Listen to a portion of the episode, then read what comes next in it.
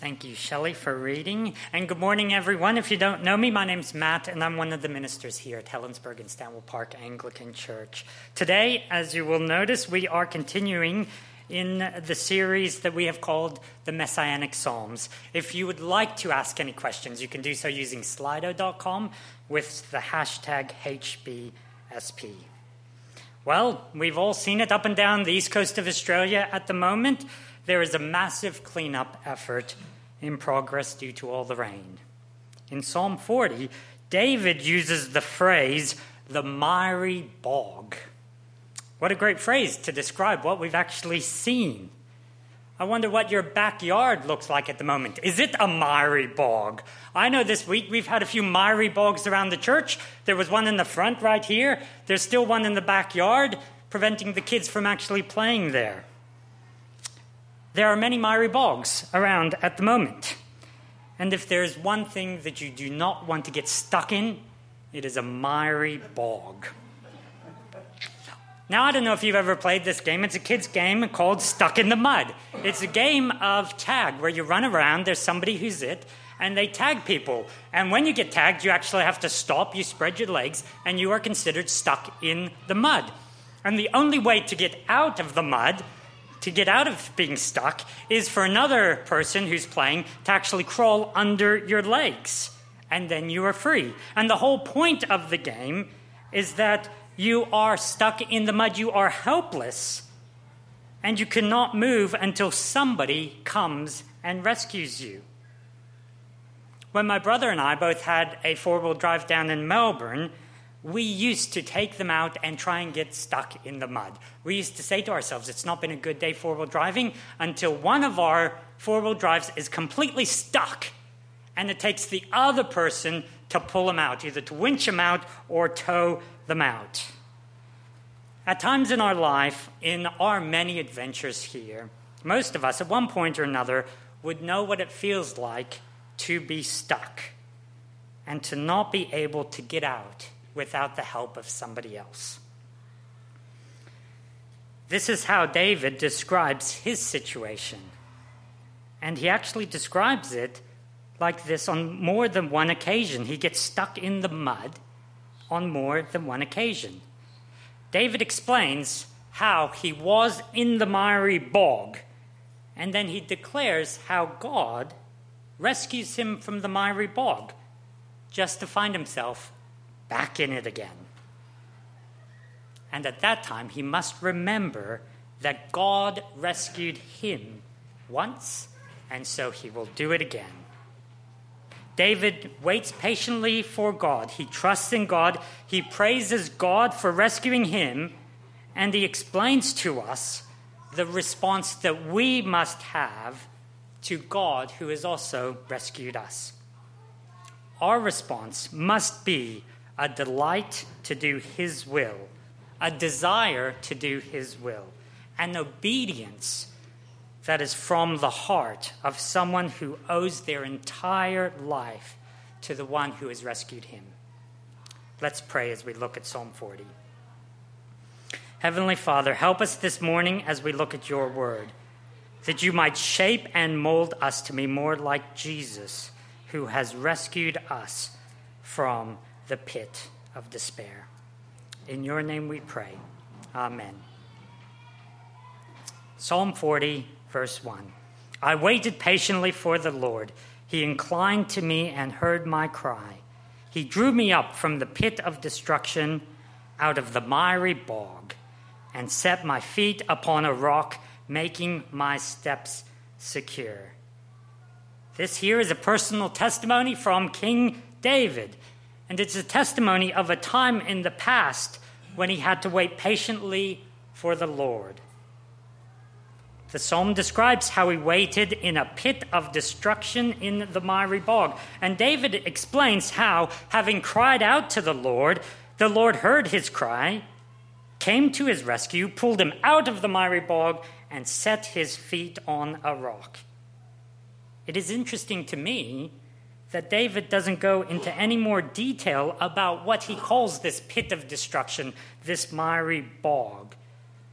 And as we look back at David's life, we realize that it could be talking about a lot of different struggles that David had.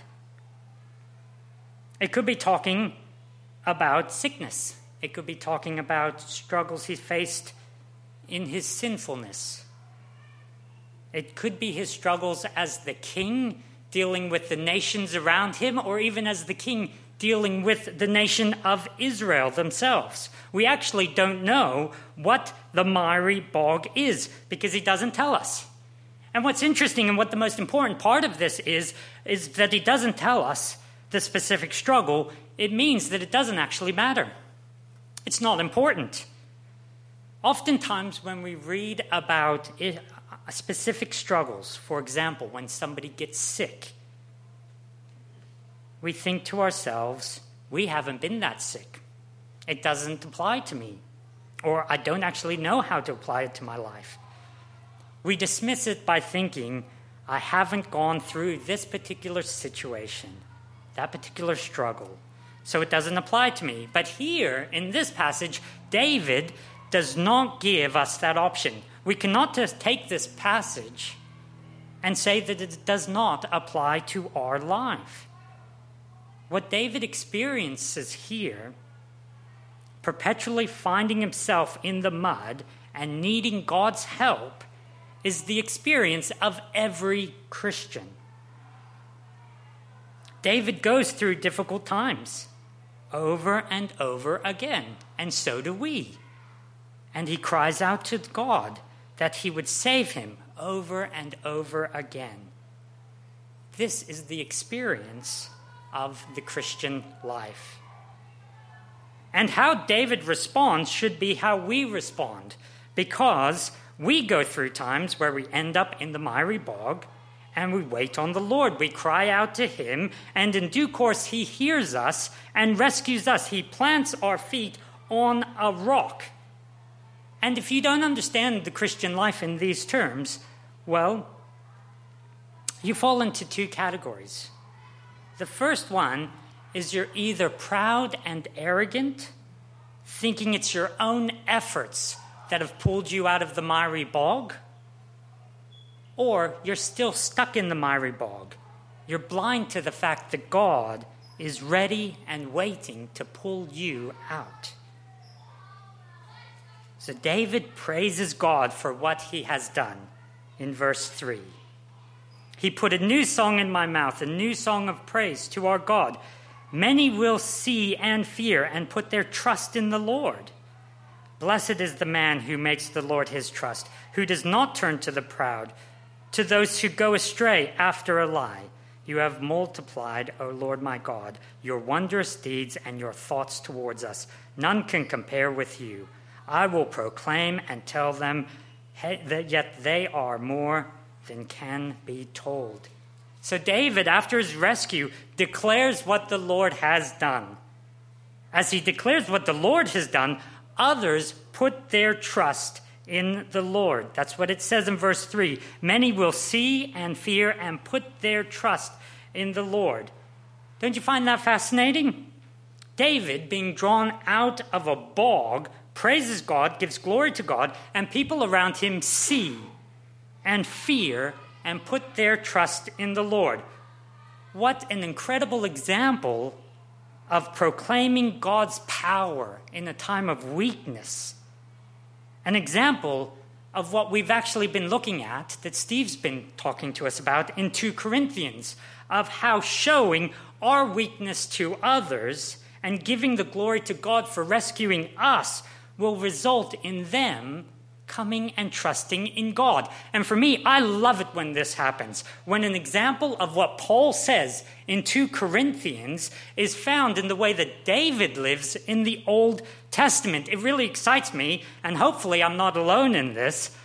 Hopefully, it excites you to see David's testimony of God's faithfulness as an example of what Paul is teaching us in 2 Corinthians when we declare our weaknesses and our dependency on God, God uses that, and He uses it to bring others to trust in Him. I would like us to reflect on this for a few more minutes. When we are out of the bog, when we've come out of the bog, we need to remember where we have been. That is, that we were in a bog. We need to remember what it felt like in the bog and how we felt hopeless. We need to remember that it was God who pulled us out and who rescued us. Because David's experience assures us that one day we will actually be back in the bog again. David ends up back in the bog. And so will we. So when we're not in the bog, we need to remember who rescued us. We need to embed it into our conscience. We need to prepare for what is to come. We need to meditate on God's word. We need to proclaim his goodness and his wondrous deeds. And we need to talk about them and talk about how God has actually rescued us from the miry bog. So that when we end up back in the bog, by God's grace, we may not end up in the same mess that we were in before. We not, might not be so proud and arrogant to believe that we can get ourselves out or forget that God is at work in our life and be stuck there without any hope. We all go through times of illness, sorrow, death of loved ones, possibly opposition to our ministries. We feel that things are closing down around us. We feel as though our options are few and far between. We feel as though there's no way out. But when we do actually come out of the bog, when we see more clearly, we can see that God has had a hand in it all. And we can declare God's goodness to those around us. You may not be able to see his protection while you're in it. After all, you are in a bog. But as you come out the other side, you can see that he has been there through it all. He is the one who has not, act, not only sustained you through it, but He has rescued you out of that and set your feet on a rock. And so you can proclaim that God does not change. God is sovereign, and God is good. God is powerful, and He has demonstrated it many times in our lives. I know this to be true because I've seen it and I've heard about it from many of you here in church today. So, how do we actually respond? How do we respond to God's gracious act in rescuing us from the pit of destruction? David continues in verse 6. He says, In sacrifice and offering you have not delighted but you have given me an open ear. Burnt offering and sin offering you have not required. Then I said, Behold, I have come in the scroll of the book it is written of me. I delight to do your will, O my God. Your law is within my heart. David explains that bringing offerings is not the right response. It is an inadequate way to try and please God. Today, we don't offer sacrifices to God in the form of burnt offerings and sin offerings. What we do, however, is serve God in our thoughts and in our actions. David is not saying that burnt offerings that the Israelites provided were wrong.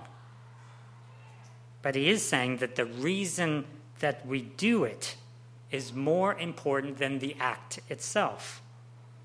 Our heart and attitude are what God cares about. We can be involved in good things and do them for the wrong reasons.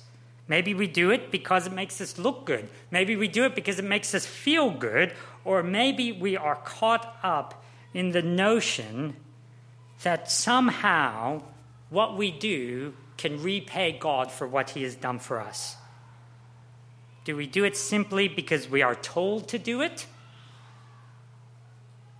This psalm here teaches us that our obedience in serving God is born from a grateful heart and in love and obedience for the one who saved us. Now, David here in this passage actually recalls a pivotal part in Israel's history. And it's important for us to understand where he gets verse 6 and 7 from. And this example is found in 1 Samuel 15. So we're going to all flip back to 1 Samuel 15 to look at why the Lord rejects Saul after he has been anointed king over Israel. So please turn with me to 1 Samuel 15. We're going to start with verse 1 at the beginning of the chapter. 1 Samuel 15, verse 1 says, And Samuel said to Saul, The Lord sent me to anoint you king over his people Israel. Now, therefore, listen to the words of the Lord. Thus says the Lord of hosts I have noted what Amalek did to Israel in opposing them on their way when they came out of Egypt. Now go and strike Amalek and devote to destruction all that they have. Do not spare them, but kill both man and woman, child and infant, ox and sheep, camel and donkey. And so Saul goes and defeats the, uh, the Amalekites. But look at what he does in verse 7. Read with me verse 7. It says, And Saul defeated the Amalekites from Havilah as far as Shur, which is east of Egypt. And he took Agag, the king of the Amalekites, alive and devoted to destruction all the people with the edge of the sword. But Saul and the people spared Agag and the best of all the sheep and of the oxen and of the fatted calves and the, the lambs and all that was good, and they would not utterly destroy them. All that was despised and worthless they destroyed to destruction. And then skip with me down to what it says in verse 13. It says, And Samuel came to Saul and said to Saul, Blessed be you to the Lord. I have performed the commandments of the Lord. And Samuel says to him, what then is this bleating of sheep in my ears and the lowing of the oxen that I hear? And Saul said, They have brought them from the Amalekites, for the people spared the best of the sheep and of the ox. Why? To sacrifice to the Lord your God. Saul does not listen to the word of the Lord. He does not devote to destruction everything. He spares all the good, possibly to sacrifice them to God. And this does not please God. But Saul actually doesn't see the problem. And he says in verse 20, read with me verse 20, and Saul said to Samuel, I have obeyed the voice of the Lord. I have gone on a mission on which the Lord sent me. I have brought back Agag, the king of Amalek, and I have devoted the Amalekites to destruction. But the people took the spoil, the sheep, and the oxen, and the best of all the things devoted to destruction to sacrifice to the Lord your God in Gilgal. And then we get to the heart of the problem. And Samuel said, Has the Lord as great delight in burnt offerings and sacrifices as in obeying the voice of the Lord? Behold, to obey is better than to sacrifice, and to listen than the fat of rams. For the rebellion is the sin of divination, and presumption is as iniquity and idolatry.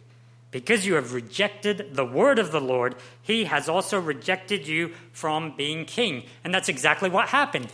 Saul is rejected as being king, and David is anointed as the king of Israel.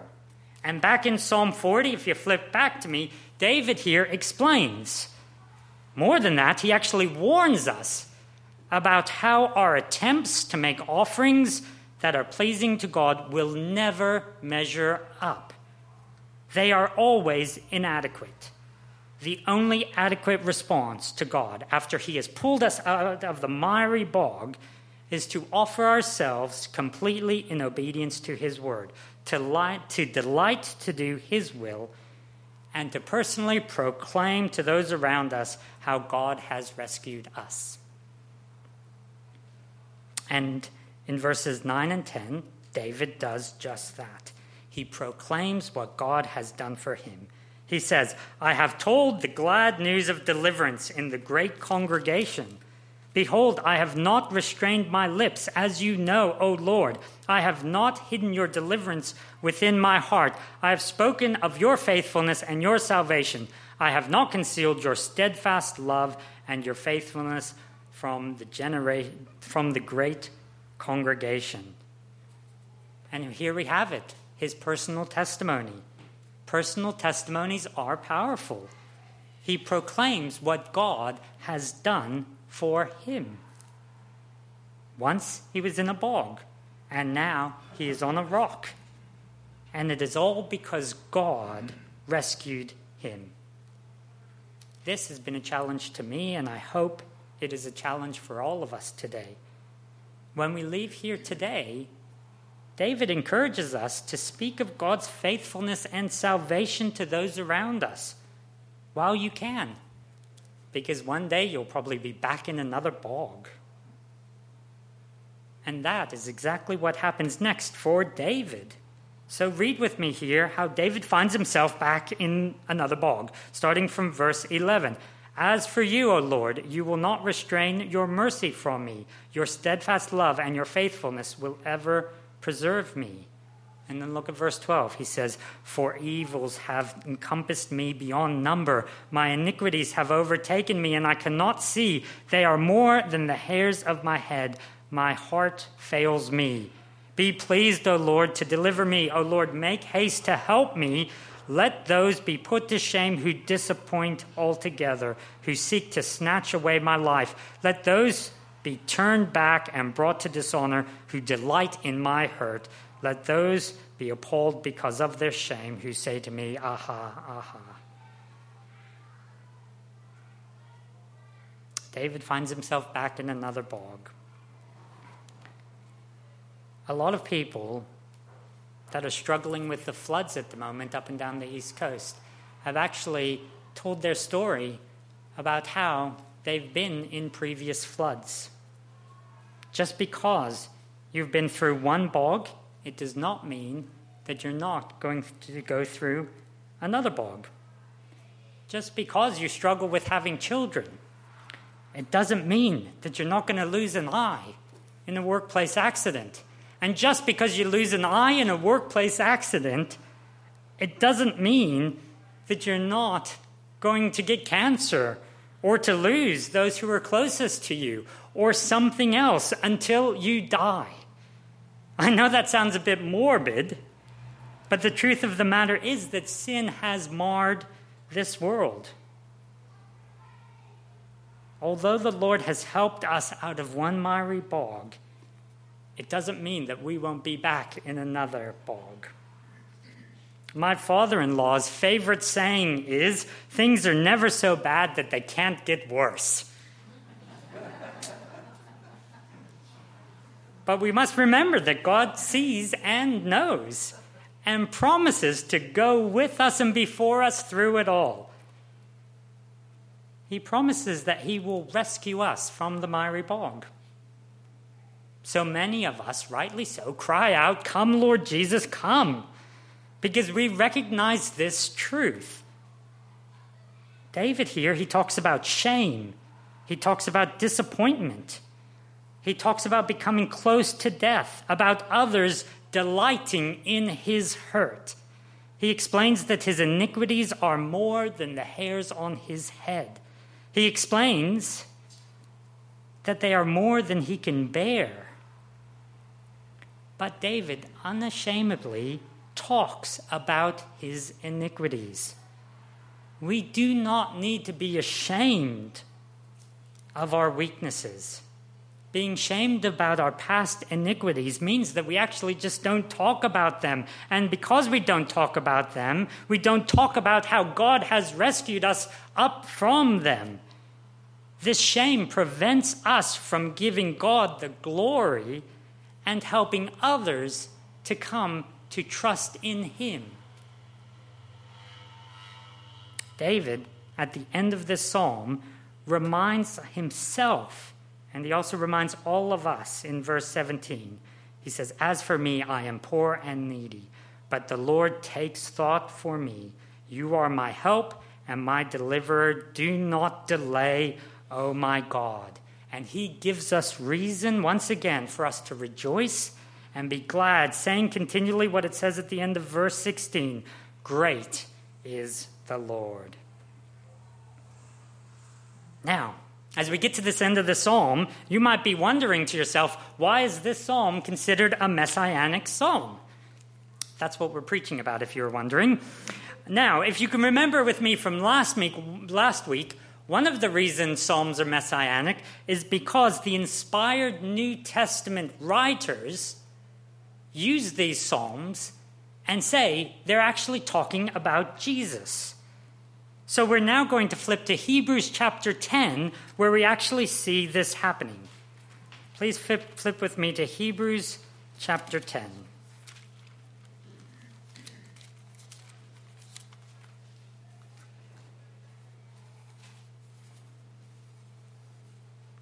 Here in Hebrews chapter 10, the writer of Hebrews here points out, by referring to Psalm 40, that God has a better plan and that the sacrifices and the offerings of animals were not God's ultimate way of dealing with sin.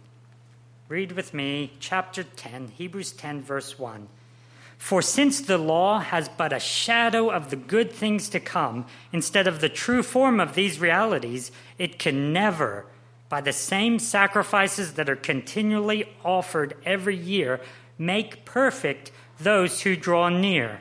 Otherwise, would they not have ceased to be offered, since the worshippers, having once been cleansed, would no longer have any consciences of sin?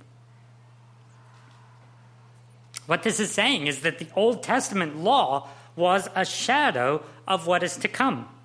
The law said that you had to continually make sacrifices, and the very fact that you had to continually make these sacrifices meant that they were ineffective in dealing with sin. And so read with me on. It says, But in these sacrifices there is a reminder of sin every year, for it is impossible for the blood of bulls and goats to take away sin. So instead of dealing with sin, they only served as a reminder of sin. The blood of the bulls and the goats did not take away sin. And verse 5 says, Consequently, when Christ came into the world, he said, and this is where we see Psalm 40 being quoted. It says, Christ came into the world, he said, Sacrifices and offerings you have not desired, but a body you have prepared for me. In burnt offering and sin offerings you have taken no pleasure. Then I said, Behold, I have come to do your will, O God, as it is written of me in the scroll of the book. When he said above, You have neither desired nor taken pleasure in sacrifices and offerings and burnt offerings and sin offerings, these are offered according to the law. Then he added, Behold, I have come to do your will. He does away with the first in order to establish a second.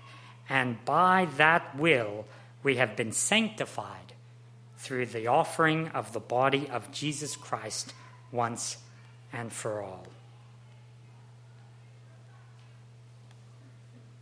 Hebrews here has put all the pieces together for us. These offerings were just a shadow. They were ineffective in taking away sin. God's will was therefore to be first an Old Testament history which shadows the good things that are come, have come through Jesus Christ. And then the writer goes a step further in verse 11. Read with me verse 11. It says, And every priest stands daily at his service, offering repeatedly the same sacrifices which can never take away sin. But when Christ has offered for all time a single sacrifice for sin, he sat down at the right hand of God waiting from that time until his enemies should be made a footstool for his feet. For by a single offering he is perfected for all time those who are being sanctified. Notice the contrast between the priest and Jesus, the repeated offering and the one offering for all time, the priest standing daily, and Jesus who sat down at the right hand of God. His offering of himself was perfectly complete. And look at me again, the, uh, the encouragement found in verse 14. It says, For a sing, by a single offering, he has perfected for all time those who are being sanctified. Now, let me be clear this does not say that we are perfect. But as the imperfect sinners that we are, we can have assurance that we will stand perfected and complete in the eyes of our Heavenly Father because of what Jesus has done, taking our place and being obedient to the Father even through death on the cross. So, where our obedience and what we struggle with, where our obedience to do His will fails, His obedience prevails. He rescues us up out of the miry bog and sets our feet on the rock. Turn with me to Philippians 2 8, which reminds us of this fact when it describes Jesus and what he has done. Philippians verse, uh, chapter 2, verse 8.